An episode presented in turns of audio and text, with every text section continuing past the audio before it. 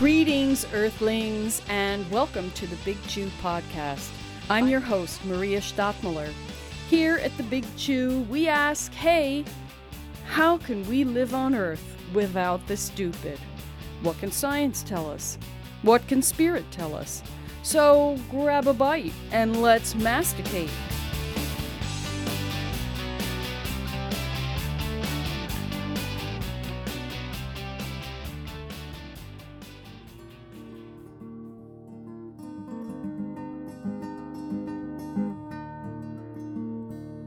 Rivers run through my guest Becca Lawton's veins. For years, she was a river guide on some of the American West's mightiest rivers. She even took Ed Abbey down one of them. She's also a fluvial geologist and can read rivers through dinosaur bones in their canyons and the sediments of their beds. Now, knowing what she knows, she writes fiction, poetry, and prose about human relationships with water. As a Fulbright scholar, she's also researched why our human brains don't see dangers we're creating. We talk about rivers and water, the shock of returning to civilization, and how she feels we need both science and stories to grok the primary power of water in our lives. Let's let's talk about your, your scientific background. You're a fluvial geologist, and that is the coolest sounding uh, job description, isn't it? Anything fluvial. So tell tell us what a fluvial geologist does and how you how you got into that. Okay. Well, I got into fluvial geology because really because I was a river guide, and all these questions started coming to me about how the the water worked, how what the water did with pieces of sediment like me. You know, I was a person in a raft, and anything moved by water is considered a piece of sediment. So when I was back in college, which I was attending, you know, around my river seasons, uh, that's what that's what drew me. I got very interested in looking at the fossil record, the rock record for what rivers did in it, you know, ancient rivers. And and because I was also working out in Utah at the time as a river guide, I was in proximity to a lot of very exposed geological sort of questions. Mm-hmm. And and and it was the dinosaur quarry at Dinosaur National Monument that got me started in fluvial geology, looking at dinosaur bones in Jurassic rocks. Whoa. So what did you see there? What did you see? Well, you know, I had always really wondered why all those bones were in one place at the dinosaur quarry. I didn't kind of buy that it was a, a dinosaur graveyard, sort of like in the Tarzan movies where the where the elephants went to die, you know, the elephant graveyards. The, I just didn't, it just didn't look that way to me. It looked like they were all sort of lying there because they'd come to rest together, maybe maybe moved by something. So, you know, other people had been working on the problem, and I just happened to team up with a scientist, Kay Behrensmeyer, who then worked for the Smithsonian after I worked with her at U C Santa Cruz. And I went out to Utah with the tools she gave me to look at those rocks and those bones, and wrote a kind of an early paper on how the process of uh, the bones moving after the dinosaurs had died and moving and then getting stuck on this big river sandbar. Um, that's what I found at the dinosaur quarry, that, hmm. that it really was these old, you know, process where these old rivers, these Jurassic and Cretaceous era rivers uh, moved these bones into position, and then and then the river, continuing to move sand down, buried them. So, huh. So it was the river that moved them together. It wasn't yeah. like the dinosaurs were a cult or something, and they all committed suicide. They all drank the Kool-Aid, and so there yeah. they were. Yeah, it, yeah. It was the river at work, and and because I knew the river's processes so intimately, in fact, some of the great ge- geologists that I heard lecture about how rivers work said, you know, if you want to know how rivers work, a- ask a kayaker. And yeah. I I was doing quite a bit of kayaking at the time, too, and I was just thinking of it all sort of holistically, sort of the rocks that are around these rivers where I work now, and I bring people down and show them these places.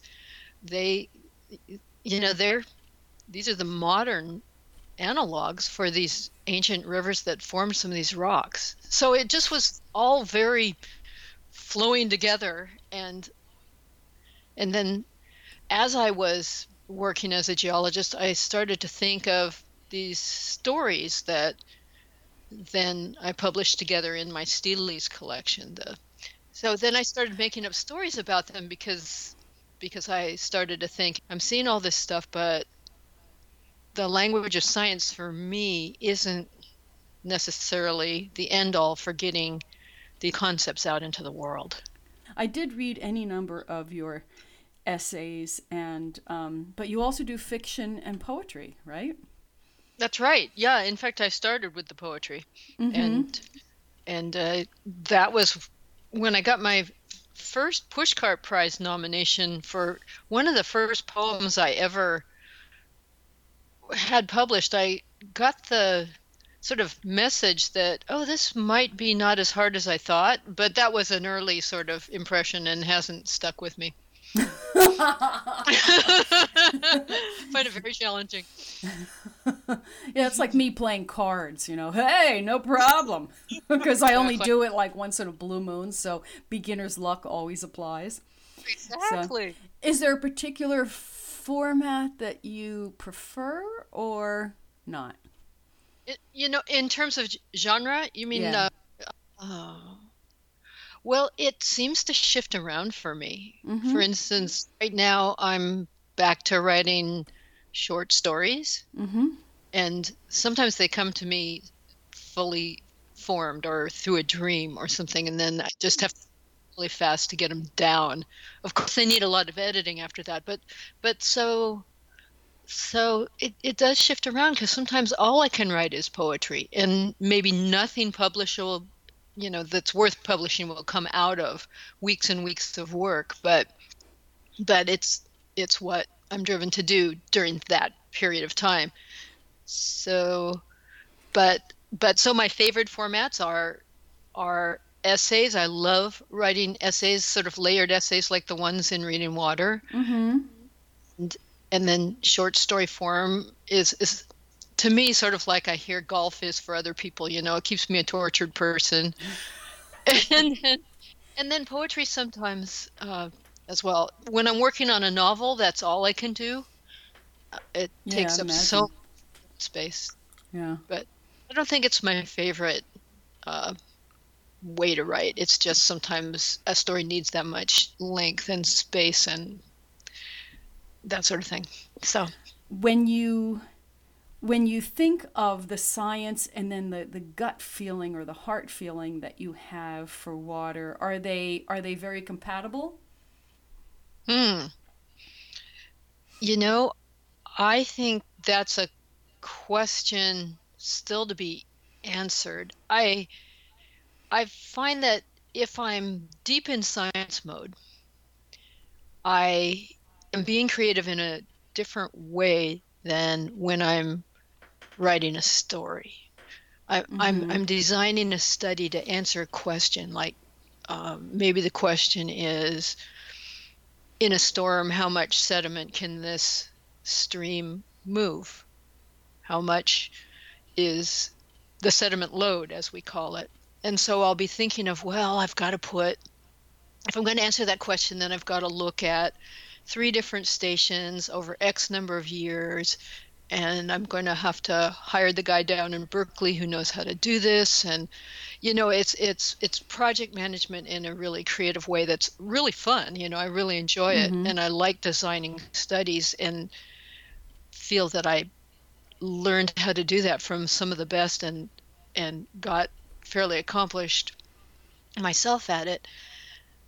But and say, I, I guess there is one thing that does happen when I'm out there working on a problem, monitoring a stream or something, and that is I start to have dreams about what then become stories. I'll start to be thinking, I'm so immersed, you know, I'm so immersed in mm-hmm. the watershed where I'm working, say, then then I'll start to think of, well, if, or my subconscious will start working on the problem of how to tell a story about it.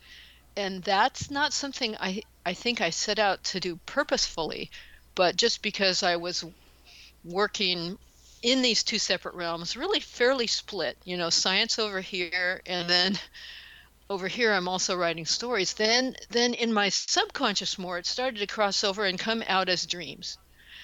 Mm-hmm. And and then I would get up in the morning or, or wake up at night and write down sort of the, well, here's the main characters, uh, and then go back to sleep or whatever, and then create a story from it when I'm in writing mode. But but I don't I don't think I'm fully integrated as a scientist slash science writer. I'm just able to sort of draw on both pools of expertise, I guess.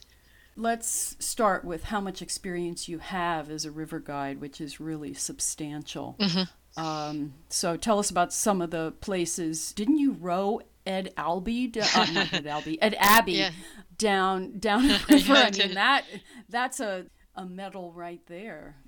Yeah, that was just um, happenstance, really.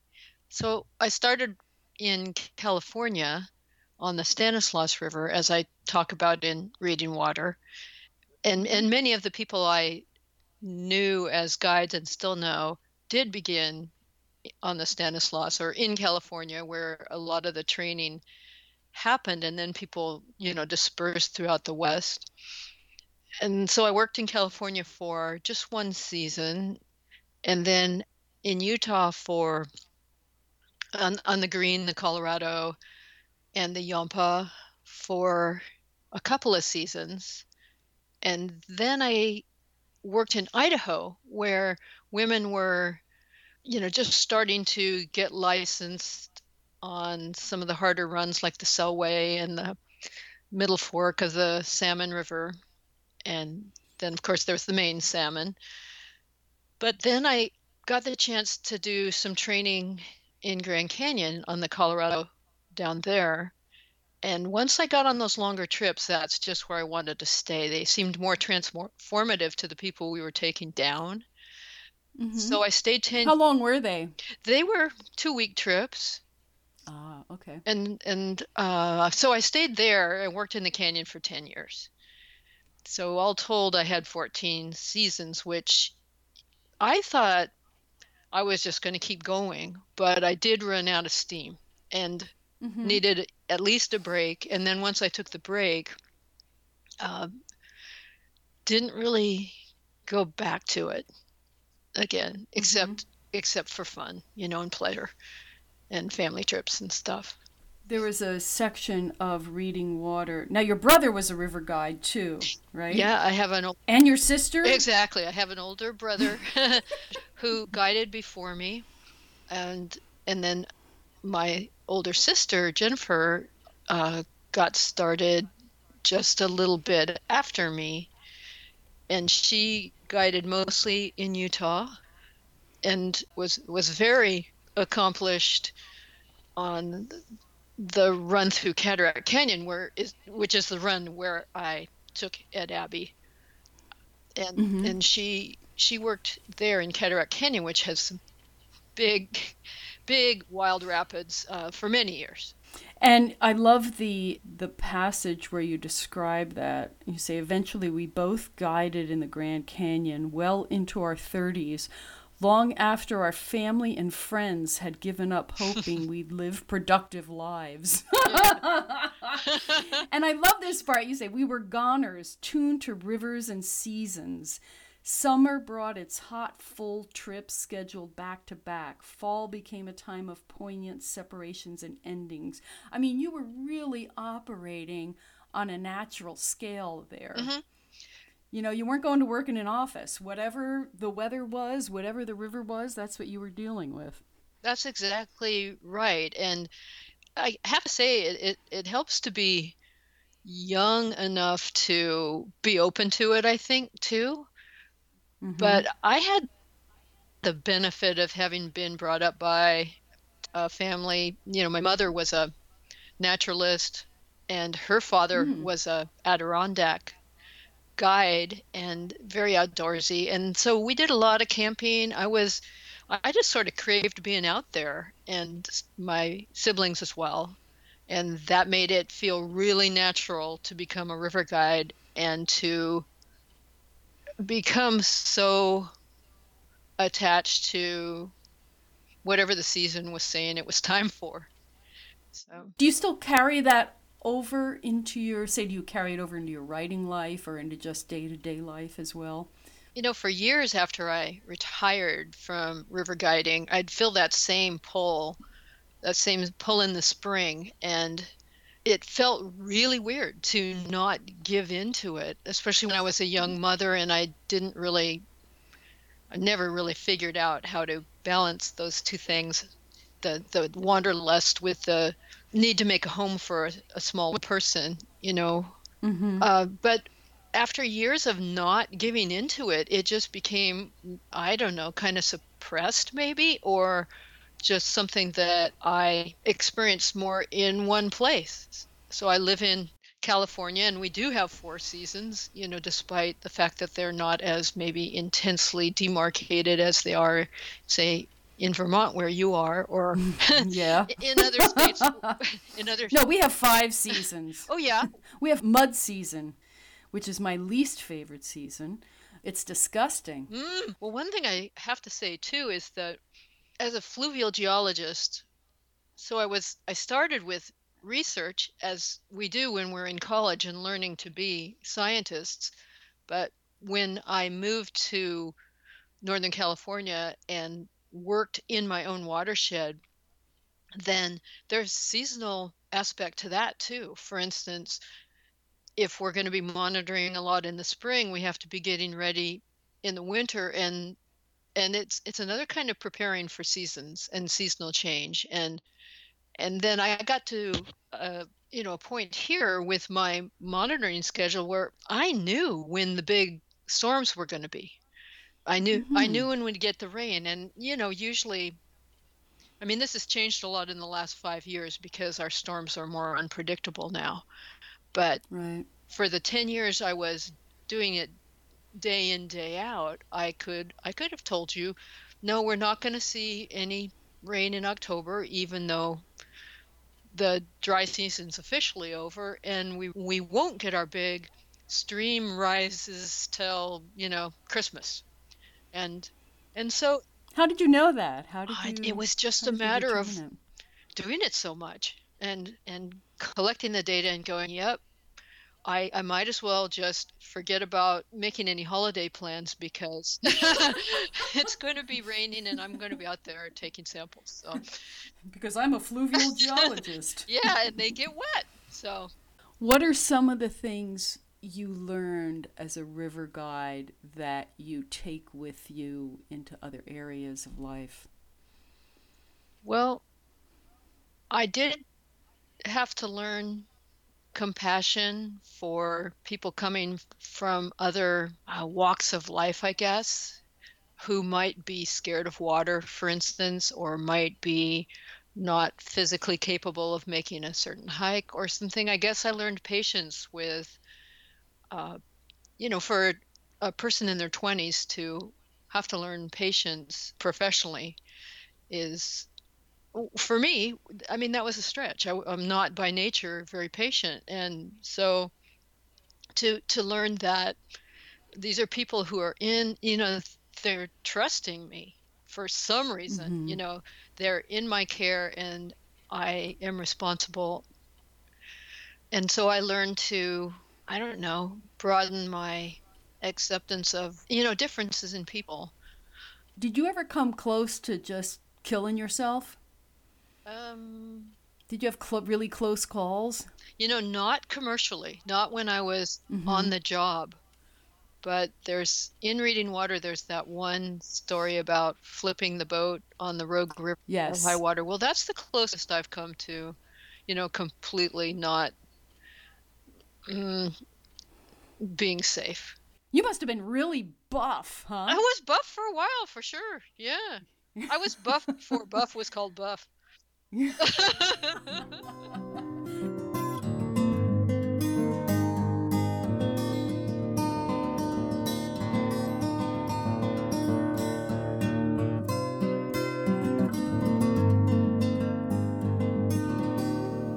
was so interesting that that one fellow who was a, a Vietnam vet and then turned on to meditation, and oh, how yeah. a, a group of you would meditate, and like find a place by yourselves and meditate. That's, I don't know, there's something very beautiful about that image of uh, finding a place on a river and doing that. Do you still meditate? I do. I mm-hmm. do. I think that meeting uh, Phil after he had done his teacher training and learning that from him in seventy-six or something was, it's one of the best things I've ever done for myself, is to learn that. And, and yeah, I do it every day. So you still do T M? Or? I do. I do. I guess, yeah. I guess I've, I guess I've joined it with breath meditation, just simple awareness of breath. My goal is to increase my awareness of myself. I constantly learning what my reactions are, and that breath I find helps me with that. Because I, I learned T M, uh-huh. um, and I do kind of a mix too, because I find that T M really, it kind of moves me quickly into the place I need to be in order to do the rest of it, um, you know, to concentrate on the breath or something. And now I've started to do Qigong, which um, mm. I'm finding really powerful for um, for what I'm doing it for. Yeah, no, I, I the way you describe it, using T M to get started, it it's a it is it really works as a way to drop down in quickly, and, yeah. and then you can uh, I don't know, not think about the mantra and move into these other things. And, and to hear that you're doing also the movement, that's terrific. I, I find that helpful too. I, I do a Tai Chi mm-hmm. series of movements, and there's a real sort of rush that I get from that. So now you mentioned that you come from a lineage of outdoors people. And I'm also wondering if you had any kind of formal religious background. Yeah, you mentioned you were going to ask me that, and immediately I thought, no, not really. You know, we did as a family when I was young, we we went to various churches, and I don't remember very much of what happened back then. It was it it was really about getting together with the other kids while the adults were in, you know, service. When I moved to Sonoma to raise my daughter, I joined the Congregational Church here, which was mm-hmm. a wonderful experience, a wonderful experience of singing hymns and listening to the word and being in sanctuary. And I found that very peaceful. And I was a single mom. It helped me get through a difficult time, uh, very much so. And the connection to the community. So I see the value in reading words that are considered spiritual and thinking about them with others. It, I would say that uh, it's not the extent of my spiritual experience, but it's the extent of my religious, I guess, experience. And so when you talk about your spiritual experience, you know, I, I find it hard to believe that someone could spend as much time on rivers as you did without having a lot of them. No, that's exactly right. I mean, it's to be in the presence of a a wall that is,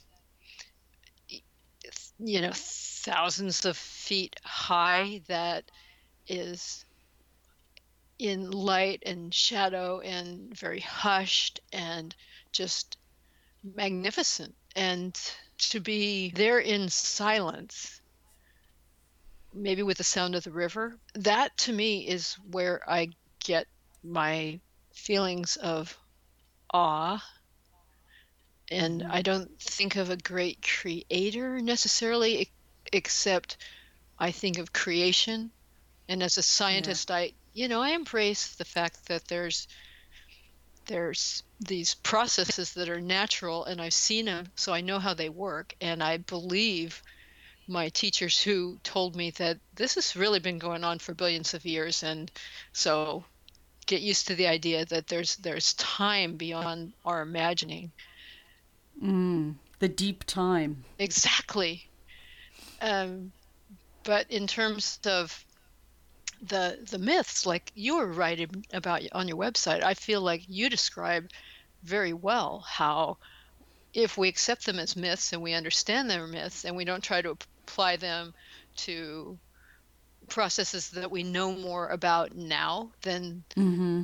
than those who wrote those words knew, that doesn't make them dumber than us. It just means that our intelligence has um, led us to find more information over thousands of years.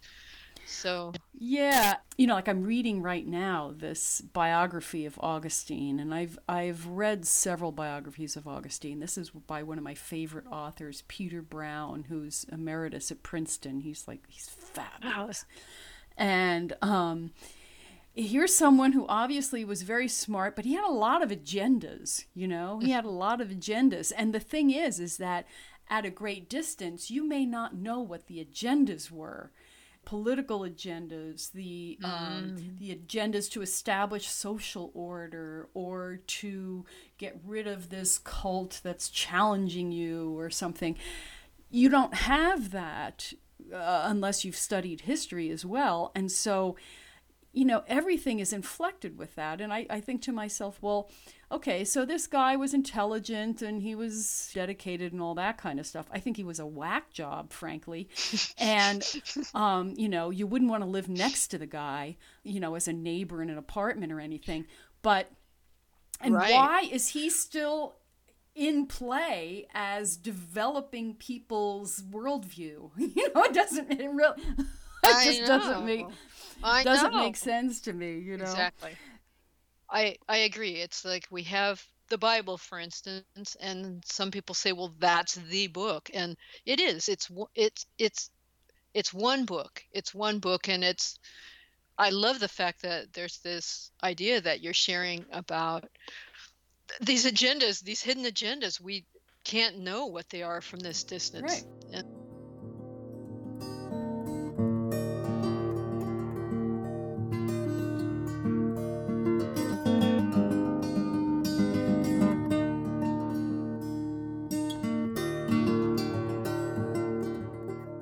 water, which is life. There's no life mm-hmm. without it, really. And right. so, you know, and we all came from water and we all have so much water. We're what, like sixty, sixty percent water on a good day.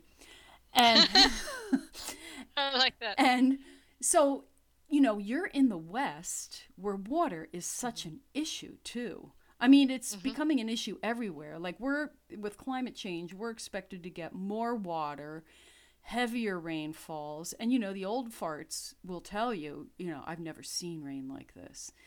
Mm-hmm. Um, with the incredible closeness that you have with water scientifically and emotionally and spiritually, what are some of your your takes on that? Well, I think that, I think the thing I'm confronted with every day about water as a as Californian, you know, I'm a native Oregonian, but I live in California now, and I have always thought, well, since since I was since I started as a guide and I saw my favorite or my first river dammed for no good reason. Mm. I mean, even looking back, I, I've read the literature on that dam recently, and it said, yeah, it hasn't lived up to, you know, what we promised it would, because the rainfall regimes have changed so much mm. um, over the years of its lifetime, and it was modeled on older rainfall patterns. So seeing that completely wasteful project that destroyed a beautiful place, and And what we need now is more beautiful places and less wasteful projects. Uh, So seeing that was the beginning of my sense that we live in a very wasteful culture. Yeah. And so water's not the only thing we waste. We we waste electricity, we waste food, opportunity, we waste food. Yeah, we're, we're we we waste. We fly to Vegas for the weekend. You know, it's like we're not thinking ahead, and that's the way we are with water. We don't even think from season to season. So, right. As long as we're not willing to admit uh, the drought isn't over, the drought's not over in California, even though the conservation measures were lifted by the governor, they should never be lifted anymore because mm-hmm. because we haven't learned how to be good stewards of this resource that there's never going to be enough of out here. Mm-hmm. So that's what I feel daily. You know, I, I feel it every time I hear a hose running and or, you know, someone's watering some plant by the side of the road that isn't really as valuable as the water they're using to water it. You know, right. I know that sounds like judgment, but but it's like this is something we need to drink. We're not going to be able to drink anything else. Right. So right. Um, it's it's primary. It's primary. And and so when I see people washing their cars and watering their lawns, I'm kind of thinking, we haven't really gotten the message of the five-year drought. I I think you mentioned P T S D. Why don't people have P T S D about how scared they were a year ago, you know, when they're when the reservoirs were, were down to nothing? You know, yeah. Why is that so quickly forgotten? I don't understand that. I don't so, understand it either because I get very nervous during a drought. I, when I was a kid, we had a bad drought and we lost our water two summers in a row. Mm. And you ne- luckily we had a pond that was fed by a spring and that had never been known to go dry. Although now with more building, the water tables have shifted uh, in that part of New Jersey. But I freak out if we have a drought mm. because it's just... there's something very frightening about it. And I, and I'm, I'm kind of dismayed to hear that people are just picking up like nothing ever happened. It's true. And it's, it's very, I have to zip my lip, you know, a good ninety percent of the time. If, if, if it comes up in conversation, I I've, was talking to my husband just this morning about when is it okay to speak up? You know, when, when is it okay to, when will we be heard? And and mm-hmm. I think that, that this is why I write about these issues. As a Fulbright scholar, I was studying why our brains can't take in this information. Why can't why can't we learn from the articles we read about uh, what's needed for climate resilience? Why aren't we getting it? And and it's it turns out that the human brain is, is perfectly adapted. We evolved to not be able to accept the threat of climate change. How is that? Well, it's um, there's there's a number of factors. Uh, one is the fact that we perceive it as a slow-moving uh, problem or a slow-moving threat. Mm-hmm. I mean, it doesn't feel as slow-moving now as it did, say, five years ago. Right. But But we are we are adapted to deal with what's right in front of us. You know, it's sort of like, I've got to figure out how to pay my tax bill. I've got to, you know, get my car repaired. We're not able to think sort of beyond this, uh, the existential threats that are right there on a daily basis. Mm-hmm. So it gets, we keep putting off, our, our brains allow us to put off dealing with it until the sort of net effect is that, well, we're not dealing with it. That's that's one of the things. Mm-hmm. Uh, but there's there's far more than that. For instance, one of the things we've also evolved to uh, manifest is that we're bystanders. For instance, uh, the D N A that has come down to us is that of the people who did not rush in, ah. you know, to a dangerous situation. You know, that's the person who got killed by the saber-toothed tiger, or the, you know, that's the person who didn't live to become our ancestor. Mm-hmm. So So we stand back and we look and we wait. And so bystander effect is another reason we're not really dealing effectively with climate yet. So there, that's just a couple of the reasons we're, you know, we evolved to ignore. You know, it's interesting that you talk about the, you know, bystander. I was just talking with someone about that tsunami in Indonesia uh, a number of years back, and how people were just standing there looking at this wave. It's like, hey, look yeah. at that wave. All the animals, uh, yeah. all the other animals had beat feet out of there, or however they got out, wings or whatever. Yeah. They were out of there. The fisher people from very traditional cultures, they could ride it out because they knew where to go in the ocean. But everyone else is just, oh, look, I'll take a picture of this with my phone, you know? And and initially it looks like, oh, they're so cut off. But it sounds like from what you're saying that maybe that's how we're that's how we're wired. Yeah, we're wired to we're wired to do things that aren't always, you know, in our best interest, for sure. Mm-hmm. But the but the reading, yeah, that I've been doing about why we've been able to ignore this for so long when the numbers have been there. Uh, it's, it's just been fascinating. And and really the answer that I keep coming to is that because our, our brains can't take in the problem in the way that we've been, you know, confronted with it so far, is that story is really the way that it allows our brains to hear it, to, you know, to grok it, you know, to yeah. to say, I oh, I get it. And so if we're wanting to change the world, this is this is why I'm writing stories. I mean, mm-hmm. I mean, I feel a creative impulse anyway. I always wanted a creative life.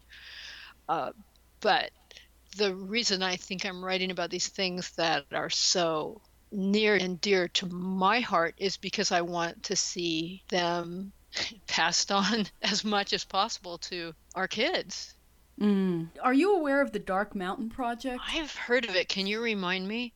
Yeah, it's these guys in England. Dougal Hine and and Paul Kingsnorth started it. These two Oxford dudes, Oxford writers, mm.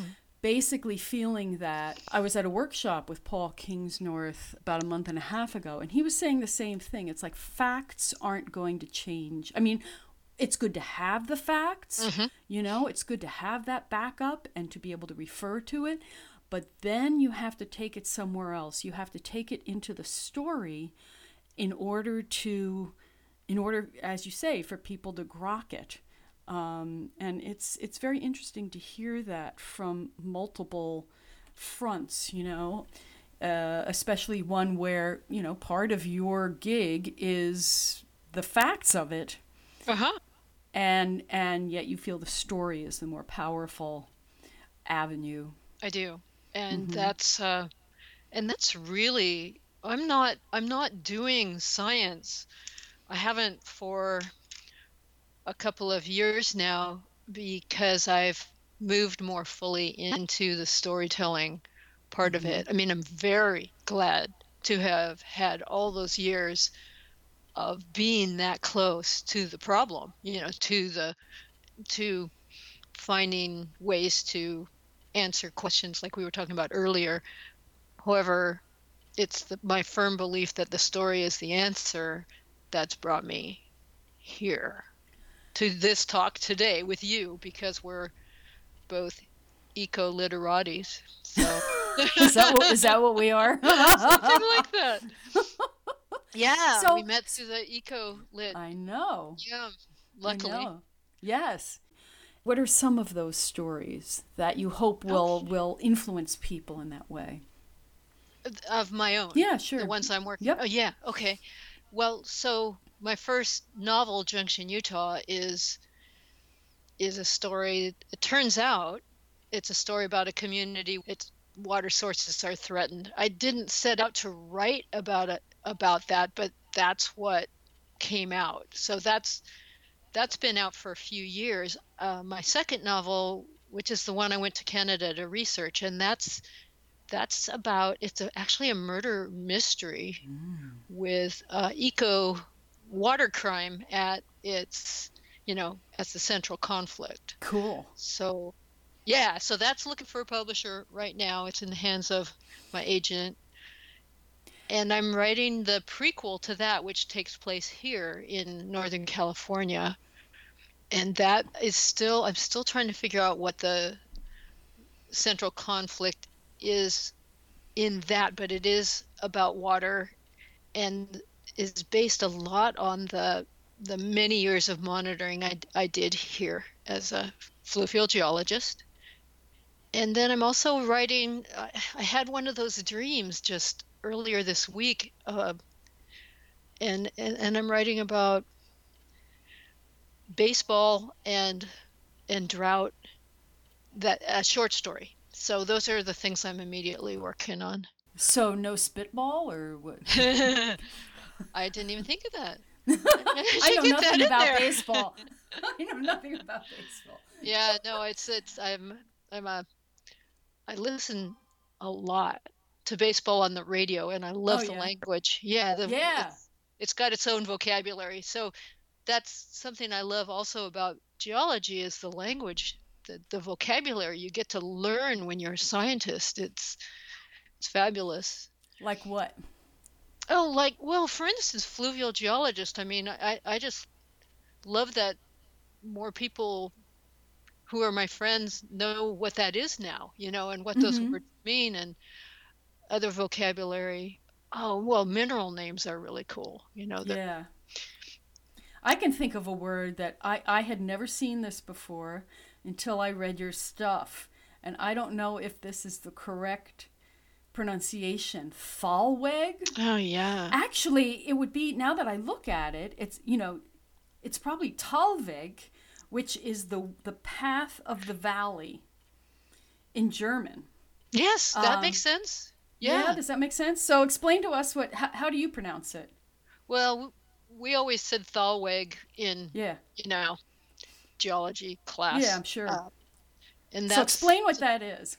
All right, so it's the it's the deepest and most um, I don't want to say direct line, but it's the deepest part of the river, and it's where most of the current is flowing. And so if you If you are in a boat and you want to get from point A to point B down the river, you want to look for the thalweg because it will carry you.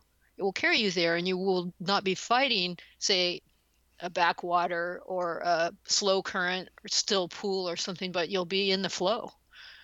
So, the deepest part of the valley, you said, was the the German. Uh, tall, the T H A L is another way of, of um, it's like Neanderthal, you know, yes. They're from the Neander Valley. Yes. That's what that means. So, uh-huh. um, and veg just means way or path. Um, so, and T H A L is an, an alternate way of spelling valley. It's just pronounced with a hard T. And I just noticed that what you de- what you described about this, and I'll read it. You you there was a woman who was rowing, and you said uh, that you pointed out that she was working too hard. I urged her to look carefully, find the main current, and let it carry her downstream. I told her about reading water. Let the river pull you to the best channel. Look hard, you'll see it. Sooner or later, you'll just feel it. It's almost like a Taoist kind of thing. Mm-hmm. Uh, yeah. Am I am I making this up, or is it? No, I think anything that says go with the flow, you know, don't fight yeah. it, is. I think they're all mutually compatible philosophies for sure, and mm. I love the the way of the valley because the way of the river is in that deepest channel, and it doesn't go straight down the valley. You know, it. It it may it may wind from one side to the next, and you just have to be willing to go with that.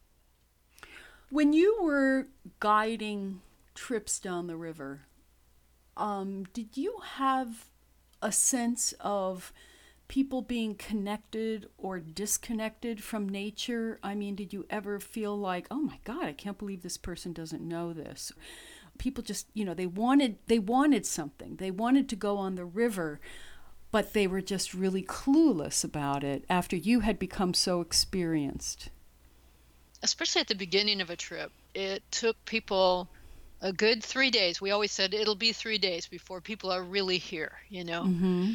And so they had to rediscover. Most people had come from a place, say, in their young lives when they'd had time outdoors, you know, running around with the other kids in the neighborhood or going camping with their families, or but but they had gotten separate from it. And so it was often for people uh, an experience of coming back to it and being back in touch with it, and then seeing the stars at night, which they hadn't seen for maybe years. And so there was this real sense that they were reclaiming a part of themselves that they lost. Mm-hmm.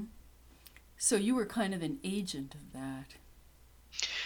Yeah, I mean, I was really not that often as aware of that as I am now, I guess, because there was so much to do all the time. You know, we were cooking, we were rowing, we were getting up early to start the fire, or, you know, we were just always moving, and there we weren't doing a lot of philosophizing at that time. But but just the fact that we were physically making it possible for them to get to a place that would have been too hostile without us. Yeah. Yeah, we were facilitating it, definitely. One thing you said in Reading Water was you were talking about having been on the the river for a long time, and how how hard could it be anyway to re- to return to civilization? Oh gosh. I have to admit, I have a very mixed feeling about civilization, being that, you know, the word comes from cities, and, you know, I, I see it as something very different from culture. What do you see in civilization, what or what has lasted with you, of like things that you know you just don't need, or things that you feel that we need more of? Oh, great question. Well, it was always a sense, always, that we had left behind what was authentic down on the river, and we were coming back to a built world that didn't, wasn't as, it wasn't where we wanted to be. You know, it was always, let's get back down there as soon as we can. So um, I think what I've retained from that is that, I mean, I'm not very materialistically inclined. I've never been very motivated to acquire. And I I think that, that, you know, I was raised that way also, but the river made it, uh, the river underscored that. It was like, your life is so full without crap in it. So it's like, that should be on like a a pillow, one of those needle point pillows, although that would be crap too. Exactly. Your exactly. world is so full without crap in it. I'm sorry to interrupt, but I just love that. That's true.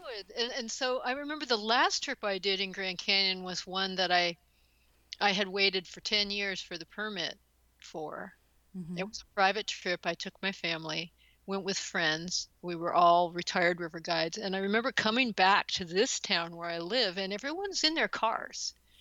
And here we had been on the river, uh, mobilizing ourselves just through people power, you know, and river power and wind power, and whatever we were, whatever we were doing was not, It, it didn't require a machine to do it. And so to see everybody driving around these little parking lots in these really big machines, it just struck me as so alien. It mm-hmm. was like watching a science fiction movie.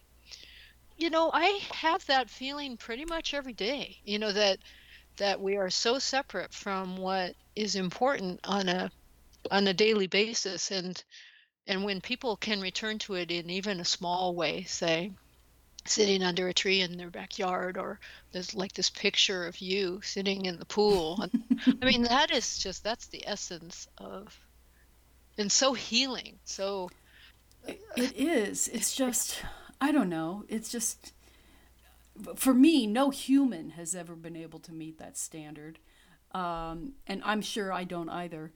Um, but Yeah, just the connection. And to, and then when you know that you're made of the same stuff mm-hmm. as something that you might see, oh, there's a rock. You know, I was talking to this woman, I interviewed this woman not long ago who's a, a, a stonemason. She does these fantastic stone creations.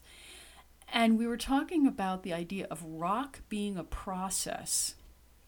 Mm-hmm. Um, and not necessarily a solid thing. Like in, in Chinese philosophy, they consider it a process. Mm. And That's it so is cool. mm-hmm. on, on a much slower scale than we operate on. So then for you to be able to be in river canyons where you have such scale.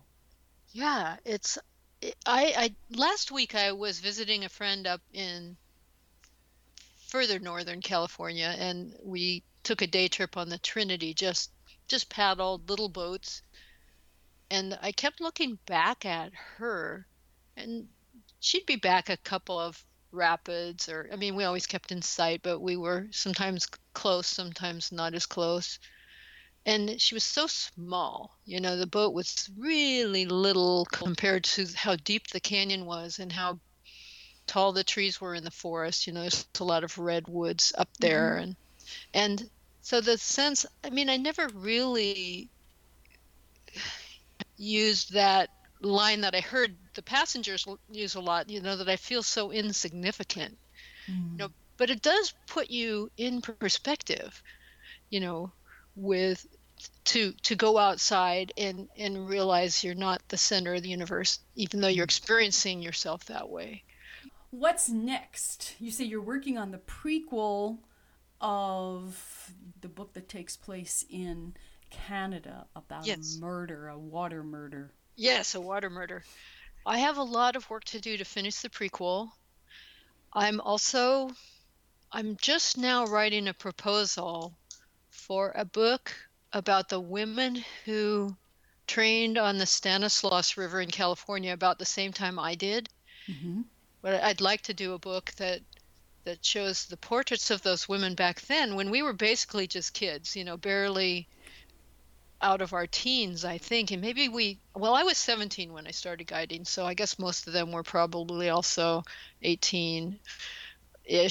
And, and so I want to talk to at least a dozen of these women and ask what it was like to learn how to do this amazing job on this river that then was lost, and how the, they look back on the river now, that same river, and then how the river in general, you know, the river with a capital R as our sort of god, you know, how has that stayed in their life? Is this the same river where you saw the dam uh, yeah. go up? And, and which dam was that? Yeah, New Melones Dam. And so New Melones is a great example of what not to do, especially yeah. now. I, I write about this. I've written several articles on it for various journals that the, the dams that we put up now, or the water storage that we put up now, it can't be the same kind of water storage that we've used in the past, not with the climate scenarios that we're looking at, because mm-hmm. they're just there. It's just not an efficient way to store water in a hot evaporative environment. So we've got to be thinking of other ways to store our, our water. I think that, I mean, the Union of Concerned Scientists says underground storage is the best, and does that surprise us when that's what nature does? You know, that's what groundwater is. So.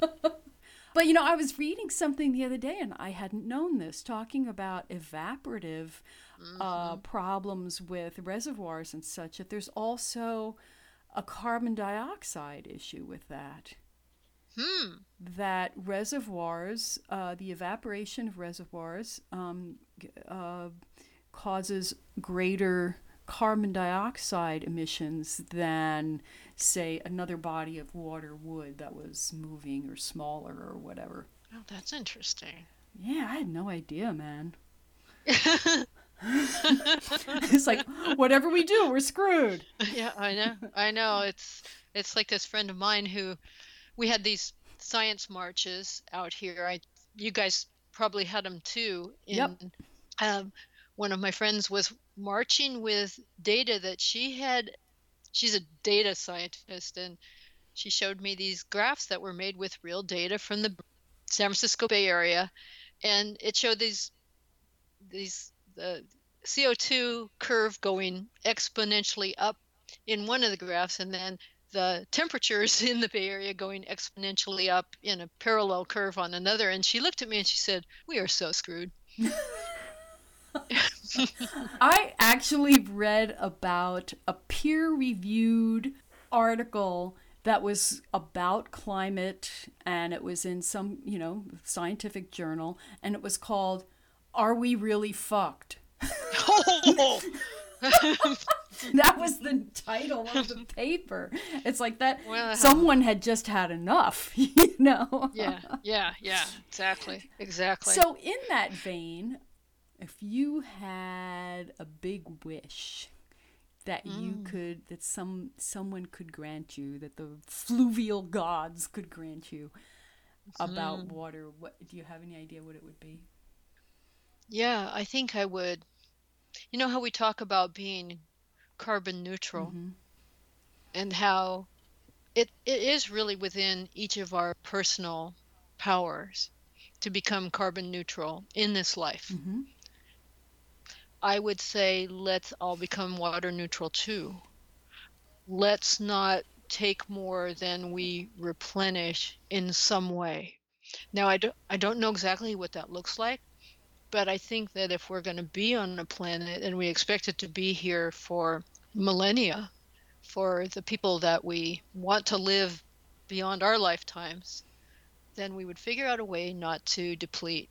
So, I mean, when there were fewer of us and there were indigenous tribes living very close to the earth and in spiritual and ecological harmony, they did it. There are so many more of us now that we've got to apply this big brain we say we have to the problem of being carbon neutral, water neutral, energy neutral, to neutralize our impact mm-hmm. here. So that's my wish. Okay. I like it. So, all right. Yeah, I think I think we should grant your wish. That would thank be good. Thank you. Okay. Well, thank you. Thank you for asking me that question and allowing me to think of an answer that, wow, it's it's definitely worth working toward. Yeah.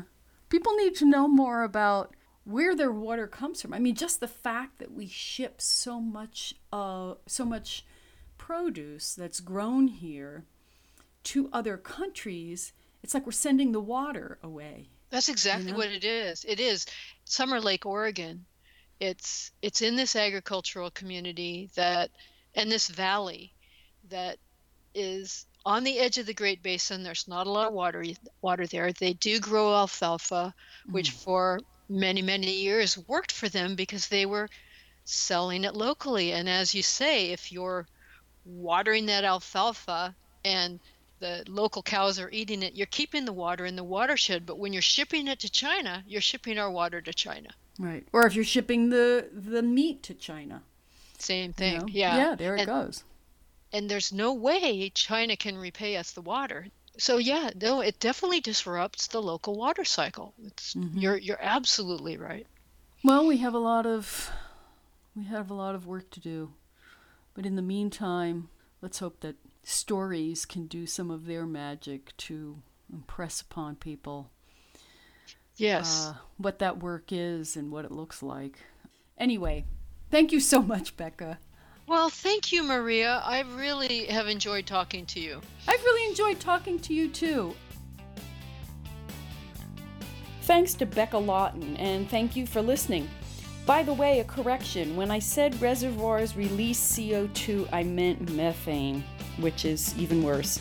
So, hey, listen, you can subscribe to the Big Chew Podcast on iTunes, Stitcher, Google Play, and through our website at w w w dot meet your myth dot com. Thanks and bye for now.